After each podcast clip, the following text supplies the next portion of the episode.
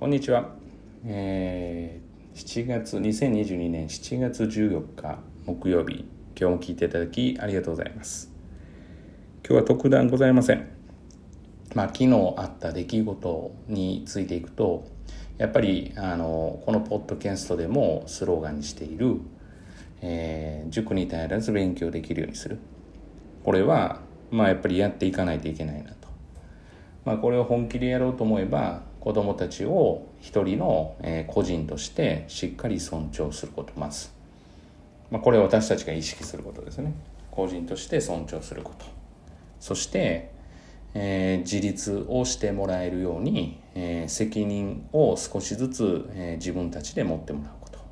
ただ責任を負うというのは別に何かを果たすというわけではなくて、えまあ、例えば約束を守るという、まあ、こういったことをしていくこと。まあそうするとですねもう本当に必要最小限な、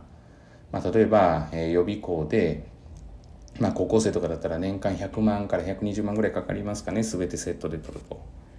100万120万年間かけて、まあ、それよりも安いですよっていうふうに自主を売りにしている、えー、塾もありますが、まあ、それでも80万ぐらいかかると。年間ですね講習費用ありませんよというものの、えー、それだけかけなくてもえー、と要は必要最小限の、えー、もので合格を勝ち取ることができると。まあ、あの本当にそれを目指しているので最初に言った個人の尊重自立そして責任感ですね自分で決めていくことっていうのを、えー、極力していってもらえるような環境を整えられたなというふうには思ってます。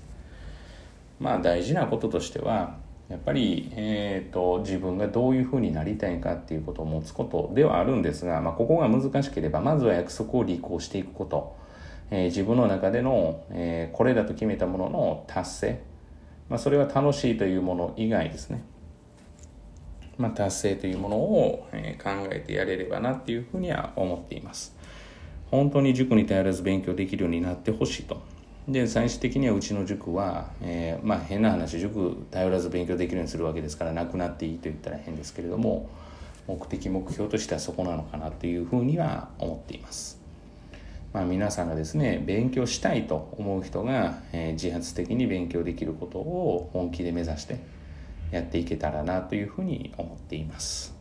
えー、本日はですね、ちょっと短いですけれども、以上で終了とさせていただきます。今日も聞いていただきありがとうございました。